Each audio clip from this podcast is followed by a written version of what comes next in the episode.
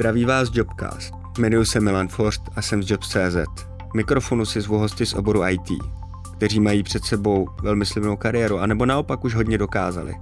Budu moc rád, když nás budete poslouchat. Dnes tady se mnou sedí Eva Pavlíková z Česko Digital. Uh, Evi, já tě tady moc vítám. Uh, já jsem moc rád, že jsi za námi zavítala uh, a že jsi tady dneska s námi, že se, že se zúčastníš uh, Jobcastu. Uh, ty máš za sebou velmi pestrou kariéru, velmi pestrý osobní život. Tak jenom, jestli by si nám na začátek mohla nějak jako v kostce představit. Děkuji a vítám tě. Milana, díky moc za pozvání. Kdybych se měla jednoduše představit, tak strávila jsem dlouhý roky v komerčním sektoru, pracovala jsem v IT i v biznesu, často jako projektový manažer. V určitým svým životním období jsem podnikala a dneska mi je 40 a pracuji dva roky v neziskovém sektoru. Mm-hmm, super, děkuji. A taková jako největší osobní zkušenost, kterou si neseš a kterou protínáš vlastně tím vším, uh, tou svojí kariérou a tím vším, čím si procházíš? No my, když jsme se připravili na ten rozhovor, tak uh, jste měl úvodní otázku, jaký je to moje osobní proč. Mm-hmm. Já to svoje osobní proč zatím nemám, protože jsem se prostě narodila, nějak ten život žiju, ale to, co mě asi protíná, je um, zkoušet nové věci a pouštět se do toho života s odvahou. Mm-hmm. Je moc hezky. a o tobě se říká, nebo já i o tobě vím, že pracuješ hodně. Hodně, hodně, hodně. Jak to zvládáš a kde bereš tu energii? No já, já jako dlouhý roky říkám, že nejsem workoholik. Snažím se nebejt. Myslím, že to je spíš tím, že moje jako špatná vlastnost je v tom, že když něco dělám, tak se to snažím dělat pořádně. Mm-hmm. To znamená, že mě eh, hodně nabíjí ta práce jako taková, kterou dělám. Hodně mám ráda práci s lidma, ale myslím si, že poslední rok hodně i v rámci koronaviru jsem si šahla na to, že pracovat 14 hodin denně je jako opravdu maximum. A teď se naopak snažím vracet k tomu, abych eh, uměla vybalancovat eh, práci a péči o naše dva syny. Mm-hmm. Dobře, tak doufám, že se ti to daří a ten návrat jde správným směrem, že teďka nebude krátkodobý a zase abys potom neskočila na tu čtrnáctku. Eh, každopádně, ty máš za sebou teda komerční sektor, vlastní podnikání a teďka nezisk. Eh, co by si dokázala říct vlastně nějaký jako benefit a respektive to, co bylo dobrý a to, co bylo třeba špatný v tom jednotlivém segmentu, nebo co si z toho odnesla v těch jednotlivých odvětví? Já myslím, že ten postup eh, komerční světa, korporát, vlastní podnikání a nezisk je vlastně hrozně pěkná cesta. A myslím si, že já jsem jako velký advokát korporátu, to znamená, myslím si, že to je ta zkušenost, kterou jsem měla možnost zažít eh, prvních deset pracovních let a myslím si, že je to zkušenost, kterou bys měl projít každý. A to, co vnímám jako důležitý, je um, naučit se v té velké společnosti a uh, pracovat, komunikovat a mít možnost se sladit s různýma typama osobností. To si myslím, že je vlastně jako velká výhoda korporace. Kdybych měla říct možná nějaký negativa, tak um, někdo, kdo uh, chce um, hodně hledá smysl uh, a spojuje hodně práci i s osobním posláním, tak to může být někdy komplikace.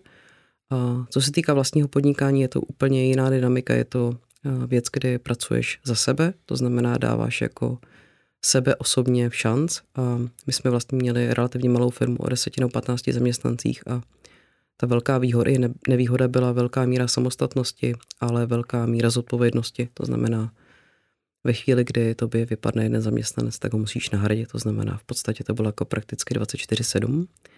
A dva roky v neziskovém sektoru, byť eh, se snažíme vlastně Česko Digital dělat víc jako eh, komerční věc, nebo víc jako biznesu, ukazovat, jak se dá dělat eh, neziskový svět jinak, tak myslím, že výhoda zase i nevýhoda je, že nepotřebuješ tvořit a generovat zisk, ale hodně často si odpovídáš, proč a jak je ten smysl té činnosti a to může být někdy nabíjející, ale může to být taky někdy pekelně dlouhý a únavný se dobrat tomu, protože každý, kdo tam pracuje, má to potřebu úplně jinou. Mm, mm, super. A co je to proč Česko Digital? no, já jsem v Česko Digital skoro dva roky. Mm.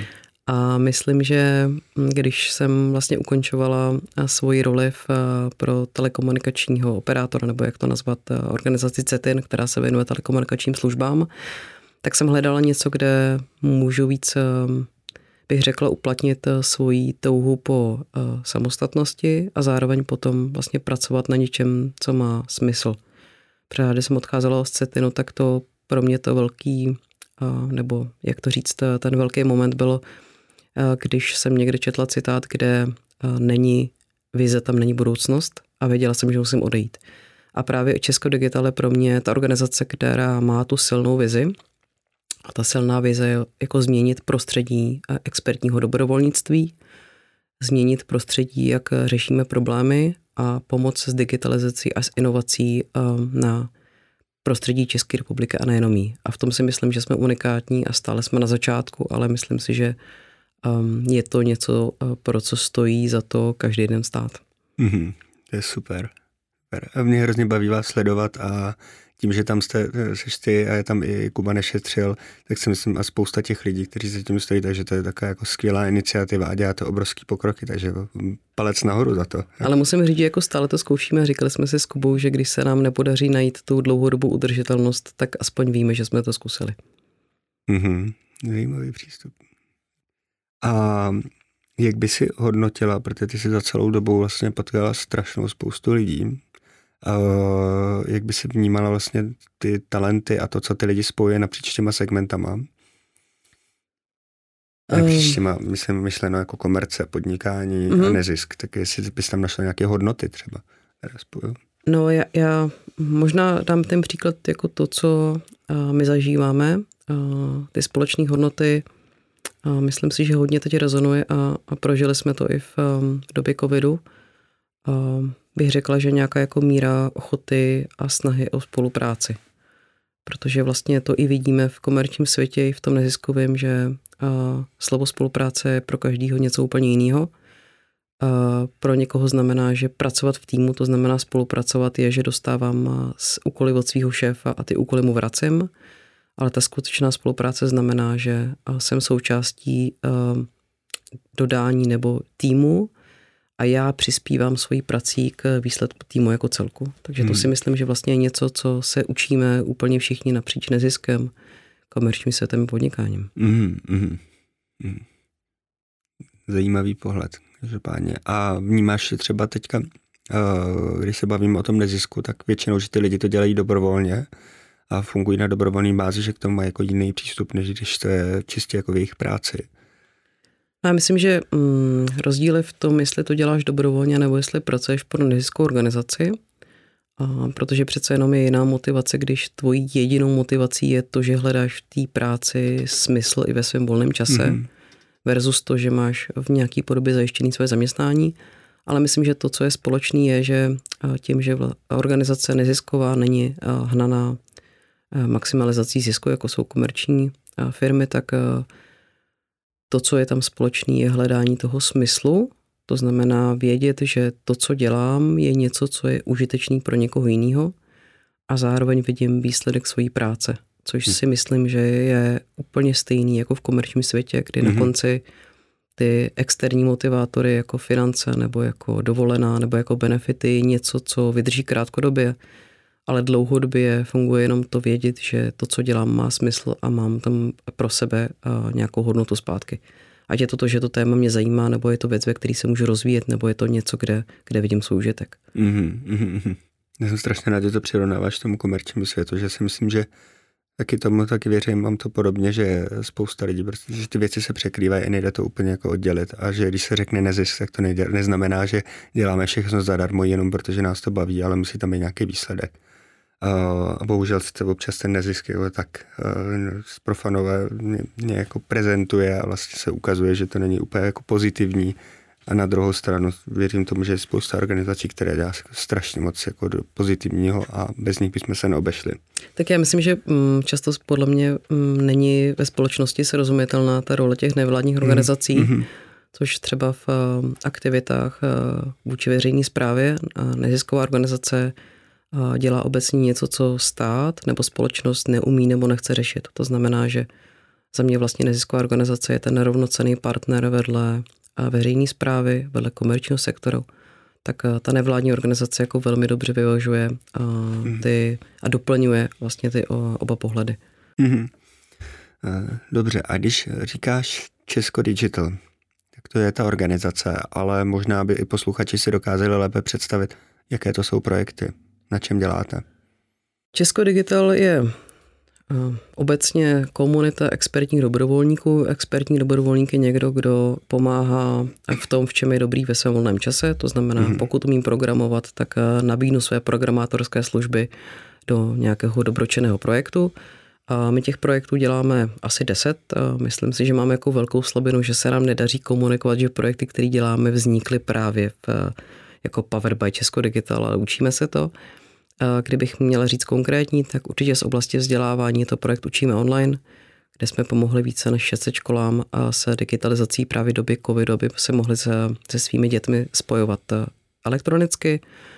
Z veřejné zprávy bych určitě ráda zmínila projekt COVID Portal, kde vlastně mm, to byl projekt, který mm, dává informace, vládní opatření s rozumitelnou formou pro občany. A třetí projekt, který už běží a je to zase s, jiným, s jiným typem, je projekt, který připravujeme s organizací Luno, která se bude věnovat průvodci prevencí a kdy vlastně myslíme na prevenci lidí. Mm-hmm. Mm-hmm. Děkuji. A jenom aby jsme si to nějak jako zaframovali, vlastně Česko Digitál, tak jaký typ dobrovolnictví se tam primárně zaměřujete? Když jsme začínali, tak to bylo, bych řekla, více do směru IT. Myslím si, že to je hodně daný i jako Kubovým přesahem a rozsahem, to, že vlastně Kuba po prodeji um, firmy Apiary byl jako velice známý, velice respektovaný právě v IT komunitě. To znamená, když jsme začínali, tak možná i naivně jsme si mysleli, že je tady dost neziskových organizací, které vědí, co od IT chtít a umí nám dát to přesné zadání, co máme naprogramovat. Zjistila jsme, že tomu tak často není, protože ani ta organizace možná nerozumí, co je to digitalizace a, a v čem jí to může pomoct. Mm-hmm. To znamená, že dneska u nás v komunitě je kdokoliv, kdo a, umí pracovat na digitálním produktu a digitální produkt může být web, může to být aplikace, ale může to být třeba příručka. To znamená, u nás je kdokoliv, kdo je designer, programátor, máme tam i právníky. Tím, že jsme dělali projekty ve vzdělávání, tak tam máme i učitele, máme tam psychologi. To znamená, my hmm. se vlastně snažíme a, združovat všechny, koho zajímá a, posouvat Českou republiku v digitalizaci a inovaci a troufám si říct, že zapojíme prakticky každého, protože třeba koordinace projektu nebo koordinace jakékoliv činnosti vyžaduje minimální kompetence. Mm-hmm. Mm. Kdybych mohl, tak tady stoupnu a tleskám, mně se to strašně líbí. Hrozně to podporuju.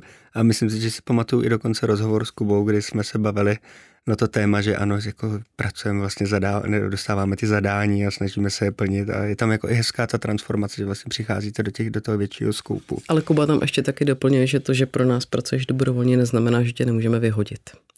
Takže my se snažíme i v tomhle tom jako vlastně doplnit a naplnit tu expertní mhm. dobrovolnictví. To mm-hmm. znamená, že to, že pracuješ dobrovolně, to, že pracuješ zadarmo a to, že pracuješ v neziskovém sektoru, neznamená, že tu práci máš eh, dělat jinak. Takže mm. když jsi mi to připomněl, tak to mi vždycky Kuba klade na srdce, vždycky se na to vzpomenu. Mm-hmm. Takže to není jenom o tom, jako, že vykonávám tu činnost, ale musím umět i doručet. doručet. Uh, myslím si, že určitě, byť se jako potýkáme s um, doručováním jako s uh, jednou částí deadliny, jestli je mít nebo ne, tak um, myslím si, že to je jako úplně stejný démo jako v komerčním světě, ale snažíme se k tomu vlastně fakt přistupovat jako profesionálně, protože uh, tím, že užím, učíme ten neziskové organizaci, jak ty digitální produkty dělat, tak se snažíme nastavovat ten level kvality tak, aby ho mohli potom na tom komerčním světě, ne v dobrovolnickém světě vyžadovat.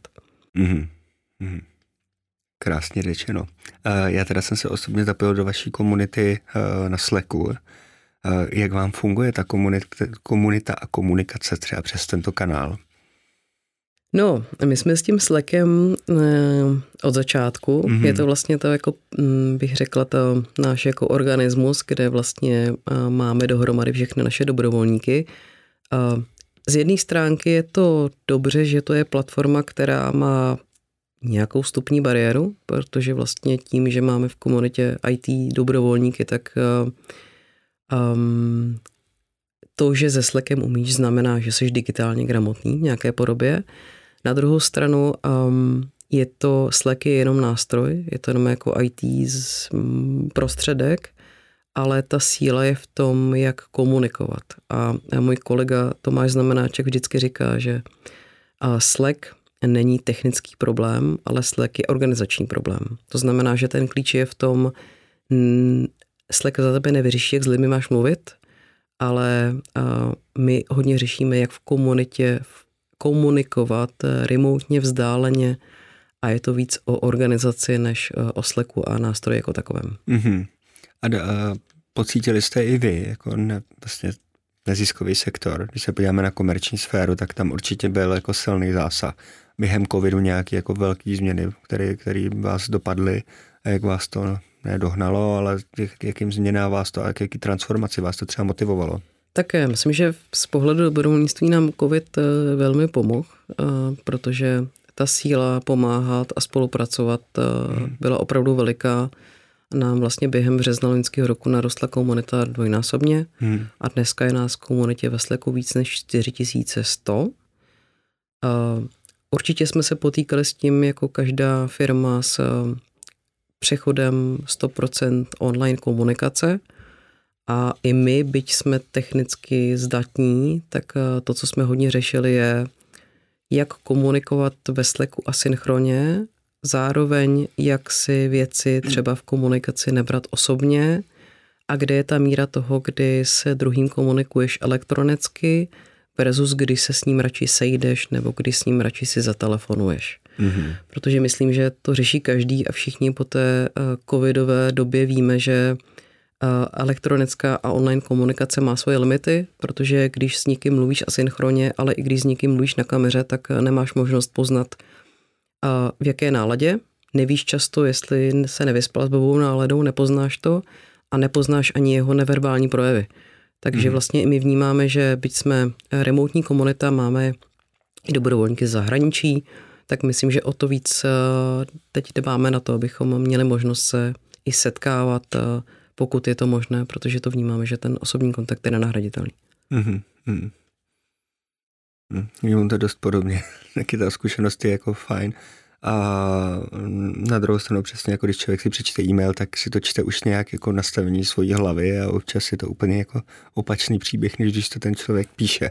No, u, u nás je to hmm. tak, že vlastně tím, že ta komunita je velmi rozmanitá a jsme jako, hmm. a, jako diverzita a inkluze u nás jako velmi silná, tak hmm. když si představíš v komerční firmě, jak spolu mluví třeba správník s programátorem, a i když používají úplně jiná slova, tak to pro ně znamená úplně něco jiného. Takže mm, my se s tím myslím, že potkáváme jako na denní bázi, jak si každý vyloží slovo jako důvěra, spolupráce, a slova jako zklamal si mě a tak. Mm-hmm. Zajímavý. Možná by bylo dobrý udělat i nějaký jako slovník a ukotvit si tyhle ty pojmy. No já myslím, že totiž eh, vlastně my se s tím setkáváme i co se týká těch profesních rolí, protože hmm. když eh, ve dvou firmách řekneš, že jsi produktový manažer, tak v těch dvou firmách to znamená úplně něco jiného hmm. a pojetí ty role jiný a to um, pracovní nastavení nebo pracovní uh, zkušenost uh, každý má úplně jinou. Mm. Takže vlastně i u nás se snažíme vysvětlit, co typické ta rola obnáší a snažíme se vlastně kultivovat ty, tu komunikaci právě na dálku, ale potýkáme se s těma rozdílnými pracovními zkušenostmi a s pracovníma návykama. Mm, mm, mm. A jakým způsobem se k vám člověk může přihlásit? Když by to někoho zaujalo z posluchačů a chtěl se přidat k no, komunitě. Budeme moc rádi, když se kdykoliv přidá, protože práce je vždycky více, než máme dobrovolníků a velmi si vážíme každého, i byť by se měl zapojit na svých 30 minut za týden. A jednoduše může navštívit web eh, www.česko.digital. Tam myslím si, že je tlačítko připoj se, kterého přesměruje na jednoduchou stránku, kde vyplní o sobě asi pět údajů, eh, kdo hmm. je a možná jakou má roli nebo jakou má kompetenci, co u nás hledá a dostane eh, přesměrování do právě sleku kde už pokračuje další komunikace v, v naší komunitě. Mm-hmm. A možná ještě doplním, že dřív to bylo tak, že jsme zvali naše dobrovolníky přes Slack nezávisle na vstupní formuláři. Dneska vnímáme, že i ta naše hodnota je v tom vytvářet bezpečný prostředí, to znamená, když k nám přicházíš, tak nejseš někdo úplně anonymní, ale není to z toho důvodu, že bychom chtěli někoho lustrovat, ale spíš se snažíme vytvořit to neúplně anonymní prostředí. To znamená, aby si věděli o sobě, kdo jsme, jak se jmenujeme, s jakou motivací přicházíme. Mm-hmm, mm-hmm, mm-hmm. uh, jaká je tam uh, to, když ty lidi se tam přihlašují, jestli je to spíš tak, že si vás někde najdou, anebo jestli je to tím, že třeba narazí konkrétně na tebe nebo na někoho jiného z týmu na doporučení. Mm, myslím si, že to je hodně různý. Myslím si, že dost lidí si to řekne a, a hele, zapoju se tady v téhle aktivitě, můžeš se jako připojit, děláme dobré věci. A velká část těch eh, dobrovolníků přichází třeba na základě těch projektů, které děláme, mm-hmm. to znamená učíme online. Tam se vlastně podařilo jako vybudovat komunitu ve Slacku více než 600 lidí, který mm-hmm. ten projekt zajímá nebo se aktivně na něm podílí. A samozřejmě i je to dané tím, že snažíme se o dobrovolnictví, expertní dobrovolnictví mluvit a zároveň i některé firmy už jsou si vědomy toho, že téma dobrovolnictví a hlavně expertního dobrovolnictví je něco, co může přinášet budoucnost z pohledu vzdělávání zaměstnanců, jejich upskillingu, jejich i životního cyklu, tak aby pro ně hledali nový stimul, motivace. Mm-hmm. Protože k nám přichází lidé buď, eh, že chtějí si vyzkoušet novou roli, být třeba tým leader a často tě to v práci neumožní si vyzkoušet, protože to je pro ně příliš rizikové, mm-hmm. takže se to u nás může vyzkoušet. A nebo k nám přicházejí i lidé, kteří jsou velmi seniorní a kteří vlastně hledají ten nový stimul, mm-hmm. a jak se v práci rozvíjet a u nás třeba můžou, můžou eh, mentorovat některé projekty, které máme v inkubaci. Mm. Takže každý si tam vlastně najde tak trošku jako sebe a to, co, to, co je, kde se může rozvíjet, případně jako co mu to dá. To je super. Uh, jaká je tvoje konkrétní specializace, protože ty, ty seš hodně jako na řídící roli a kdybychom se podívali zpátky do minulosti, jaká je tvoje konkrétní specializace? Já jsem dělala asi 15 let eh, IT projektový management, můj background je Uh, hodně určitě v IT, byť nemím programovat, ale studovala jsem fakultu elektrotechniky na ČVUT. Uh, myslím si, že uh, určitě moje specializace je uh, řízení a motivace lidí. Mm-hmm. A myslím si, že i já procházím nějakým osobním vývojem, protože uh, projektový řízení a, a řízení velkých digitálních projektů ve firmách je jiný, než když pracuješ s komunitou dobrovolníků. To znamená, že i já se snažím od toho direktivního přístupu a, a od top-down přístupu více um, pomáhat opravdu jako na té leadership roli a, a vlastně hodně pracovat na tom, aby um, vytvářela to bezpečné prostředí pro tým a vytvářela jim všechny podmínky tak, aby se jim pracovalo a aby se u nás mohli rozvíjet co nejlíp. A jaká byla pro tebe zkušenost v IT, když si vezmeš, máš 15 let, jestli se nepletu, já jsi to říkala, a jako žena, jak se na tebe koukali, jak kolegové, kolegyně, jak, jaký to bylo vlastně dělat v IT jako žena, protože vidím, že ten obor se hodně vyvíjí, mm. ale mhm. možná před tím 15 lety to teda třeba bylo úplně jiný. No já jsem, mm, myslím, že mám to ještě specifikum v tom, že jsem pracovala v IT, ale zároveň jsem pracovala v hodně technických firmách, takže já jsem pracovala třeba eh, v utilitách, a pracovala jsem v telekomunikacích, jsou hodně mužské obory. Já teda musím za sebe říct, že jsem nikdy nevnímala jakýkoliv handicap. Ono taky hodně záleží, um, nechci se pouštět do debaty o mužském a ženském přístupu, ale vlastně myslím, že i když jsem žena, tak uh, myslím si, že dlouhý roky jsem, uh, jsem měla potřebu vyrovnat těm mužům, respektive muži mě učili, jak řídit direktivně, mm-hmm. takže si se si žena, ale máš ten jako ryze mužský přístup. Mm-hmm. A versus to, že vlastně se snažíš uh, víc než direktivně pracovat s týmem v motivačním módu a v tom, že se snaží motivovat. Takže myslím, že tam nikdy jsem necítila handicap a mě třeba velmi mile překvapilo, když jsem asi um, ve 30 pracovala uh, pro uh, Tesco, pro retail a tam ten podíl těch žen v těch vedoucích rolích v IT byl, bych řekla, skoro 50%. Mm-hmm. Takže myslím, že já jsem nikdy nepocitovala ten handicap, ale um, myslím si, že záleží hodně od té společnosti a hodně záleží taky od um, týmu a od nadřízeného, jak si je vědom toho, co vlastně žena uh, může přinést a co vlastně přináší do týmu jako do celku. Mm-hmm. Když tady říká top-down versus motivační řízení, leadership, co ti je blížší? No, já myslím, že top-down má jako velmi svoje limity mm-hmm. a, a mě osobně řízení top-down jako velmi vyčerpává a mikromanagement mě jako velmi vyčerpává, takže já vím, že už určitě tenhle přístup aplikovat u sebe nechci. A je to, myslím, že spojený jako s mojím nějakým hledáním energetického balancu. Z druhé strany k tím leadership přístupem a, a poskytováním prostoru a poskytováním jako podpory, věnovat se čemukoliv, může to mít někdy efekt, že ta svoboda nebo ta podpora má ten opačný efekt, že někdy ztratíte tu cestu, za kterou všichni společně jdete. A tak, jak se snaží každý dělat to nejlíp, to, co umí, tak někdy se může stát, že vlastně každý se rozběhnete úplně někam jinam. Mm-hmm. Takže já vlastně určitě vyznávám ten leadership přístup e, v motivaci lidí a v prostoru, ale zároveň někdy je to o společném nastavování hranic, um, co je nejlepší pro toho jednotlivce, ale zároveň co dobře funguje pro ten tým jako celek. Mm-hmm. A když ti to takhle jako uteč, stane, že si to rozuteče, jakým způsobem to pak vrátíš zpátky? No já myslím, že jako mm, tak musíš o tom... top down, já myslím, že hlavně o tom musíš mluvit, mm. uh, jako mě to pojmenovat a říct mhm. vlastně, mm. myslím, že už eh, jsme bez hranic a myslím si, že je to jako dialogem s týmem a hodně vysvětlit i, jak se v tom každý jednotlivě cítí, protože mm. každý ten, mm, každá osoba tou hranici má úplně jinou. To znamená, myslím si, že dialogem s týmem, ve kterém pracuju, je ta cesta, jak vysvětlit, kde jsou ty moje hranice mm. a, a dávat to na nějakých konkrétních příkladech. Myslím, že je ta nejlepší cesta, jak najít ten balans a tu rovnováhu. Mm, mm, mm.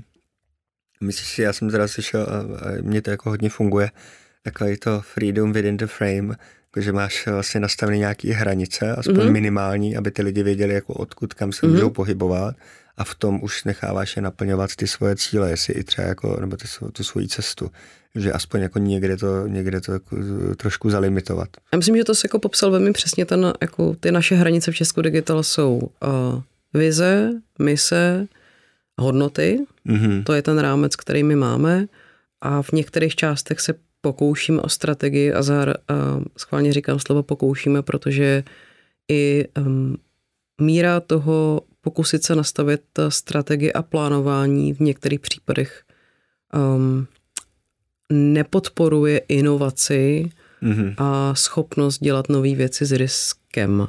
Mm-hmm. Takže myslím si, že ten rámec je u nás mise, vize hodnoty to je ten úplně jako rámec nejdůležitější a to, co je nad tím, je jako mm-hmm. dobrý a, bonus. Jo. A jak vnímáš jako z pohledu, ať už by to byly teďka ty lidi v té komunitě, anebo zaměstnanci, jak se můžou cítit jako v takové kultuře?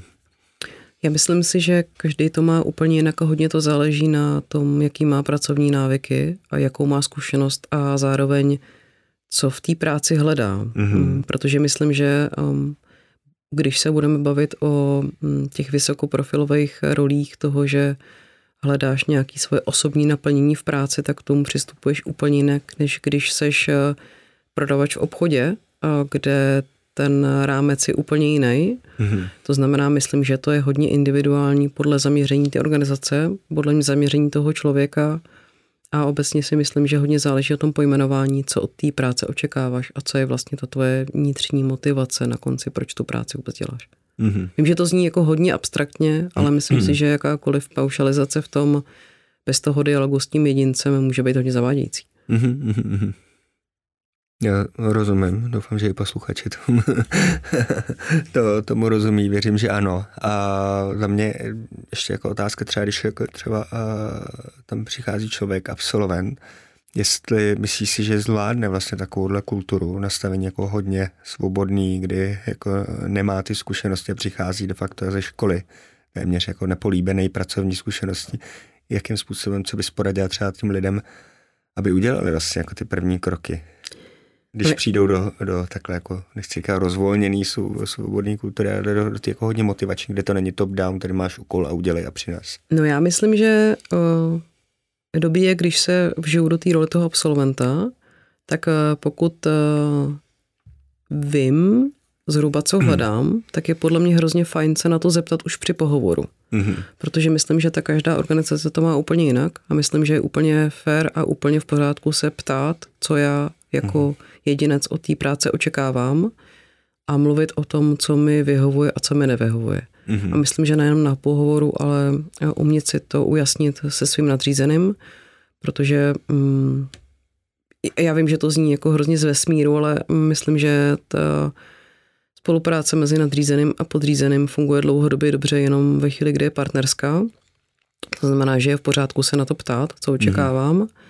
A zároveň myslím, že mm, to je ten základ, to, jak si říct, uh, jaký rozsah toho úkolu potřebuju. A jako v absolventy úplně v pořádku říct, že chci získat nejdřív menší úkoly, protože chci se vlastně zžít s tím prostředím a teprve pak získávat ty úkoly větší. A hodně myslím, že taky záleží na zkušenosti dalších absolventů, takže já bych se třeba nebála zeptat jako absolvent, jestli můžu se potkat s někým, kdo v té firmě už pracuje delší dobu, ale byl na té obdobné roli mm-hmm. a mít možnost od něj získat, jak on se v té roli cítil a co vlastně hledal. To znamená, vnímám, že je dobře si nastavit ty správné očekávání co nejdříve, co to jde a ideálně už na tom pohovoru. A ve chvíli, kdy jsem do té firmy přijat, tak je dobře o tom intenzivně mluvit s mým nadřízeným a s mým kolegou. A zároveň eh, myslím, že je i dobře um, si být vědom toho, že uh, práce ve firmě a práce s uh, svým nadřízeným je věc důvěry, to znamená, je přirozený, že když spolu skočíte do toho pracovního vztahu, tak se vzájemně oťukáváte. Takže si myslím, že i být si vědom toho, protože myslím, že někdo může mít představu, že když jsem absolvent a vstupuji hned, tak přece dostanu neomezený pravomoce, mm-hmm. ale myslím, že obecně důležitý být si vědom toho, že ta a, svoboda, o které se bavíme, je spojená s velkou zodpovědností. To si často někdo neuvědomuje. Mm-hmm. Mm-hmm. To hezky popsala jsem se snažil říct se do toho, když já jsem byl absolvent a jaký to bylo. A naopak na druhou stranu, když člověk třeba nabírá absolventy nebo stážisty, to je tak jako zajímavá zkušenost si to otočit. Mě teda, já třeba sám jako se snažím nastavit hodně tu otevřenou komunikaci a důvěru. Ne vždycky to jde, ne vždycky se to podaří. Je taky jako fair, fair říct, že ne, nemusí být vždycky stoprocentní úspěch. Evi, prosím tě, eh, když by si měla se nějak podívat i do kariéry IT, eh, jakým způsobem člověk může odstartovat kariéru v IT? No, uh, otázka to není jednoduchá, protože IT je jako hodně velký rámec. IT může mm-hmm. být cokoliv. Uh, já jsem někde mluvila o tom, že za mě všechno je vlastně jako IT, a dneska ta kompetence je o tom, že i datový analytik nebo někdo, kdo umí pracovat s Excelem, může dělat v IT. Takže záleží, hmm. o který roli se konkrétně hmm. bavíme.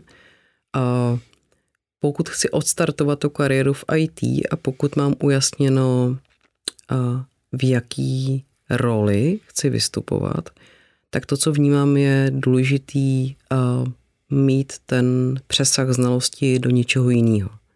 Hmm. A myslím to tak, že eh, IT je za mě jako state of mind, to znamená nastavení mysli, jak umím některé věci digitalizovat, ale vždycky může být výhodou toho, že třeba rozumím, když budu datový analytik, nebo chci být datovým analytikem, takže třeba rozumím, o čem ty data jsou. Mm-hmm. Jo, to znamená, myslím si, že tam je ten jako důležitý přesah, eh, že nemusím být skvělý jako programátor, ale vlastně přináším to, že chci něco systematizovat, což už je blízko IT, anebo chci vlastně rozumět třeba datum. Takže ta otázka, kdyby si ji mohl i zúžit, co to IT je, tak by nám to pomohlo, protože je to hodně široký a dneska IT úplně všude. Mm, mně se hrozně líbí, jak jsi na to odpověděla. Uh, protože, a děkuji, že jsi, to tak, že jsi to tak řekla, protože vnímám taky, že IT je vlastně nějaký jako prostředek k tomu určitým a dneska každý se může zapojit a vlastně každý pracuje nějakým způsobem s technologiemi.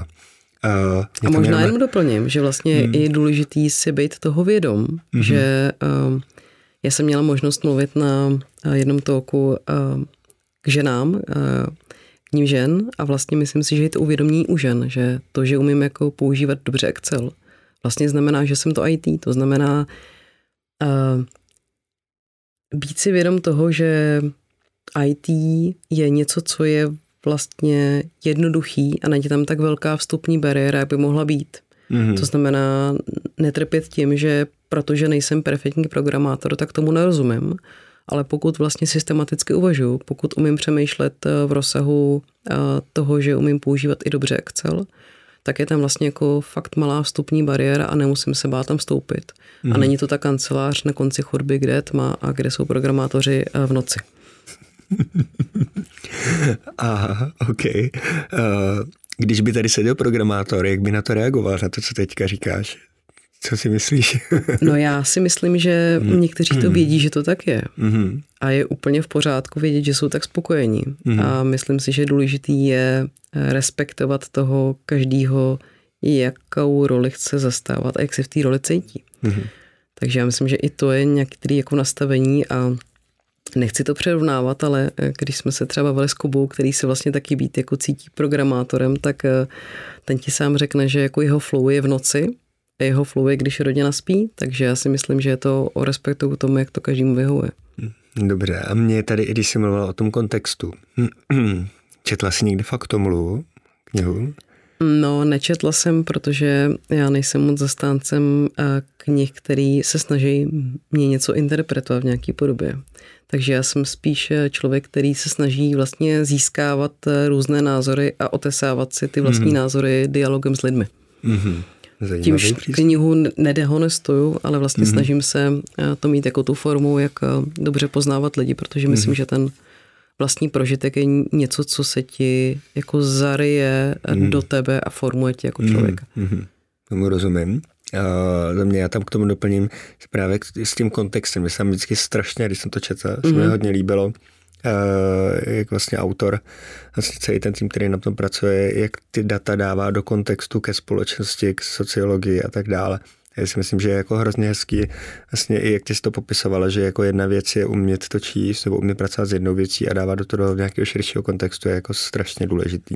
Jo, a vnímám to jako celkově Eh, ve společnosti, v práci a tak dále. Takže a já teda osobně vždycky doporučuji všem tu mluvu, protože je to takový jako hezký vlastně, že člověk jak ze školy většinou lidi nemají rádi čísla a grafy a dělá se jim z toho zlé, tak tady je to tak jako hezký a tak jako může to aspoň minimálně otevřít určitou formu přemýšlení. Tím samozřejmě tady netlačím tu knihu tobě. Děkuji za tip. A, proč, a ty teda nejseš programátorka? No já jsem vystudovala ČVUTFL, ale kdyby mě někdo poslouchal, tak uh, uh, se mi bude smát, protože jsme měli několik semestrů hmm. programování. Ale já jsem s tou uh, do té školy šla s motivací, že nejsem tak blbá, abych ne, nevyrust, nevystudovala vysokou školu. Mm-hmm. Ale záměrně jsem se programování vyhýbala, protože to bylo učený tím, že každý půl rok se učil jiný programovací jazyk.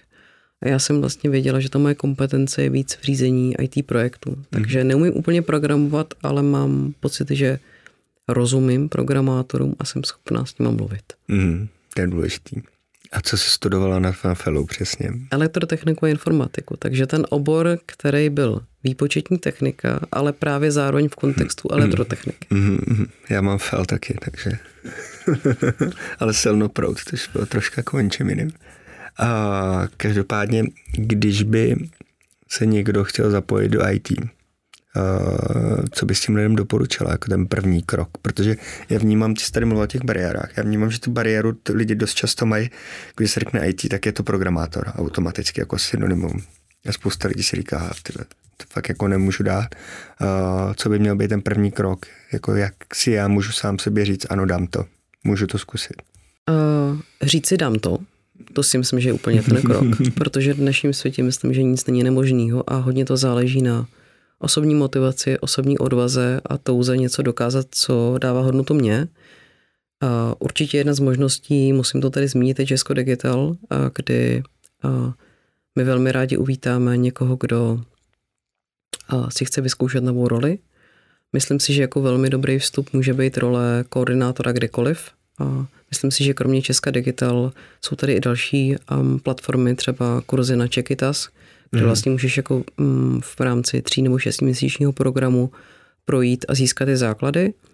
A myslím, že zároveň uh, je i spousta možností uh, kurzů, uh, které jsou uh, veřejně dostupný zdarma, uh, kde se dá v tom vzdělat. A zároveň si myslím, že to, co jsem zmiňovala, je důležitý si uh, říct pro sebe, čeho v tom IT chci dosáhnout. Protože vlastně mám pocit, že mm, to, co jsi zmiňovala, ten kontext, A někdy nemusí cesta víc přes IT, ale můžu možná objevit jinou kompetenci, která právě ten tým jako IT hezky doplňuje. Mm-hmm. Protože těžko říct, s jakou motivací lidi přichází do IT. Jestli je to touha uh, mít lepší peníze, nebo je to touha myslet si, že um, IT je něco, co je ten cíl. Za mě IT je vždycky, nebo IT systém, nebo cokoliv je vždycky prostředek k nějakému cíli a ne nutně musí být IT, abych mohla dosáhnout toho, čeho potřebuju. Mm-hmm. To je moc hezky řečeno. a, a já rovnou na to navážu. Ty jsi a, několikrát zmiňovala, já jsem to i tobě registroval, že pracovat pro stát, teďka, když tak doufám, že to budu formulovat správně, je vlastně prestiž. Uh, mohla by si nám k tomu něco víc trošku jako říct a doplnit? Uh, určitě. Protože ne každý to tak vnímá. Bavili jsme se tady předtím, že občas člověk, když řekne pracuji pro stát, tak vidí tu paní na přepážce na úřadě. Uh, no, já radši říkám veřejná zpráva, protože mm-hmm. stát je spíš to uskupení a stát jsme i my tady, kdo ho společně jako tvoříme.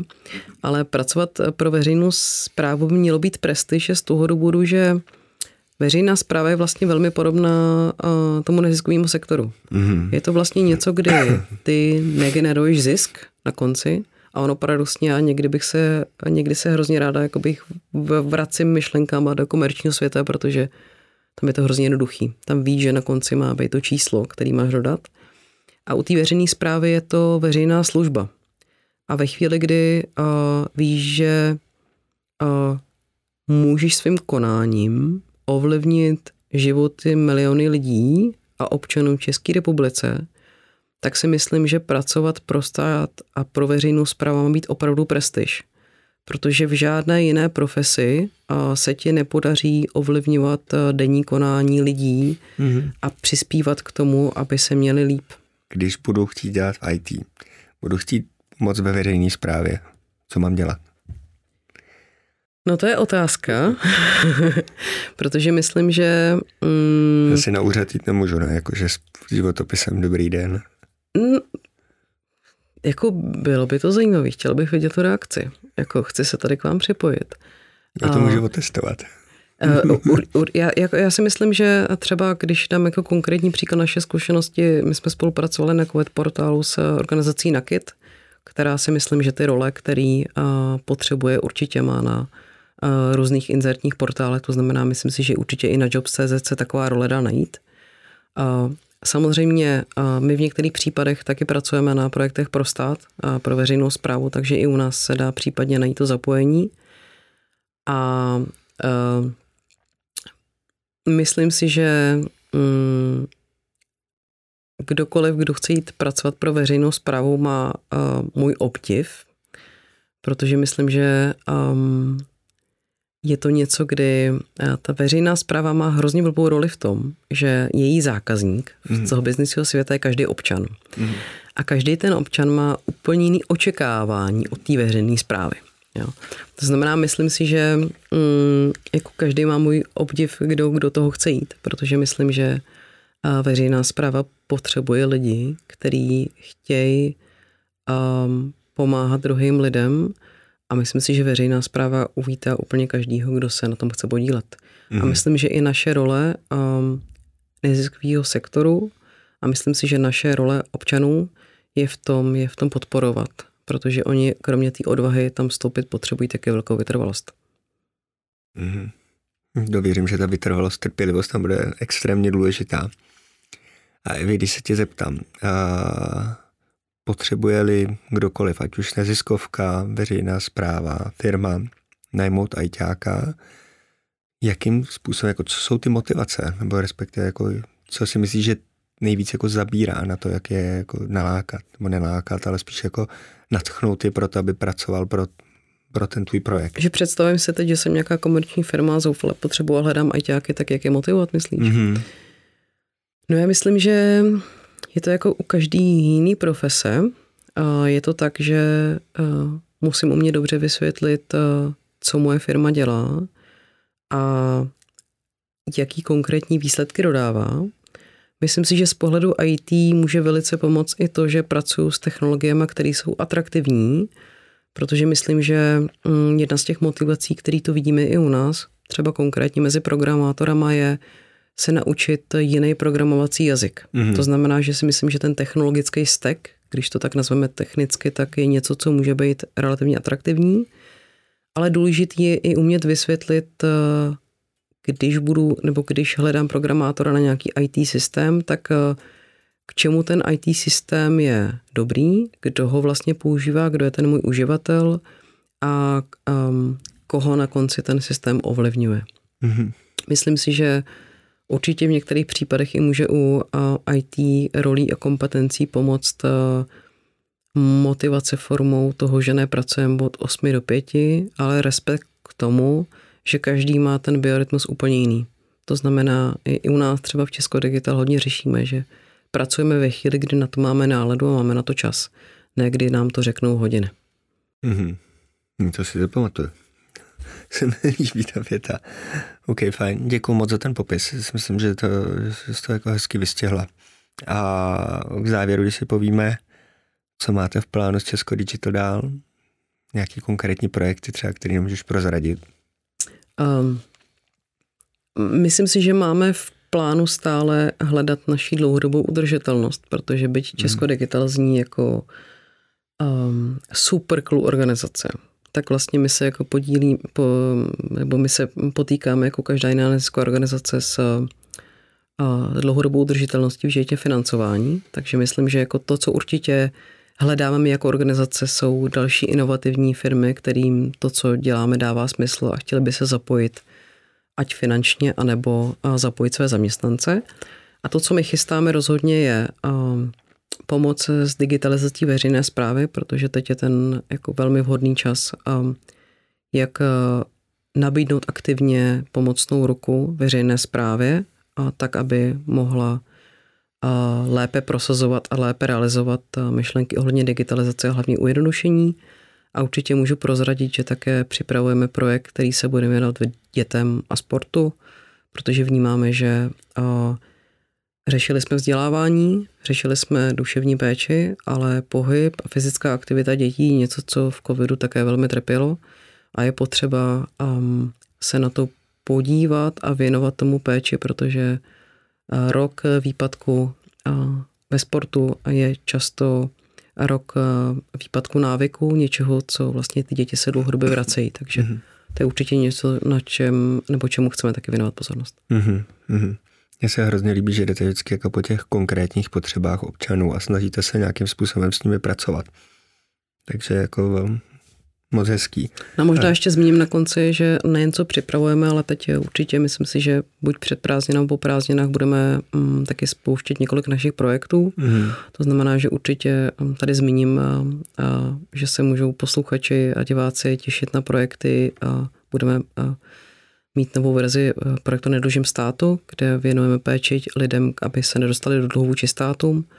A budeme také spouštět právě zmíněnou aplikaci z Luno, která se věnuje průvodci prevencí. A budeme také spouštět eh, projekt Střecha duševního zdraví, který právě cílí na duševní zdraví dětí na druhém stupni. Mm-hmm. Mm-hmm. Duševní zdraví, já to vnímám jako velmi důležitý a zrovna nedávno jsem viděl nějaký články, které uh, nepopisují úplně jako perfektní stav našeho systému s tím, že děti by měly kde se, uh, kde se vůbec jako na koho obrátit, takže jako tenhle ten projekt je super.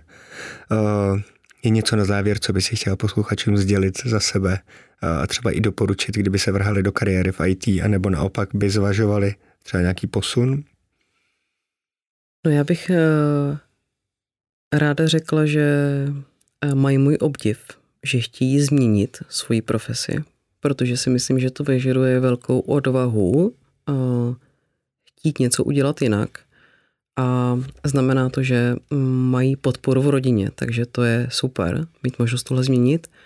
A zároveň asi jim doporučit v nějaké podobě vytrvalost, protože změna je často něco, co my sami nemáme rádi a nemáme to rádi u druhých, takže změnu a vytrvalost jim rozhodně přeju. A zároveň jsem chtěla poděkovat za pozvání a jsem si velmi vědomá toho, že moje myšlenky někdy nejsou nebo jsou hodně vzletný, tak se omluvám všem, komu to na první dobu nebylo srozumitelný, protože já taky často hledám teprve mm, to, jak to umět jako vyjádřit, aby to bylo srozumitelné hmm. té běžné společnosti. Evi, já ti moc děkuju. Uh, myslím si, že se vůbec nemusíš omlouvat, že to bylo super. Uh, my jsme tady dokázali se bavit jako hodiny a hodiny, protože to je extrémně zajímavý. A za mě, i když je to zletný, tak si myslím, že je to to, co potřebujeme. Je to taková ta motivace a nejsou to jenom ty konkrétní kroky, běž, dej výpověď a tak dále, ale je to nějaká jako širší motivace. Takže moc ti děkuju za tu tvoji zletnost, eh, za to, že jsi přijala pozvání a tady s námi a budu se těšit na příště, jak s tebou, tak i s našimi posluchačema. Děkuju. Moc děkuji za pozvání, díky za trpělivost. Hmm.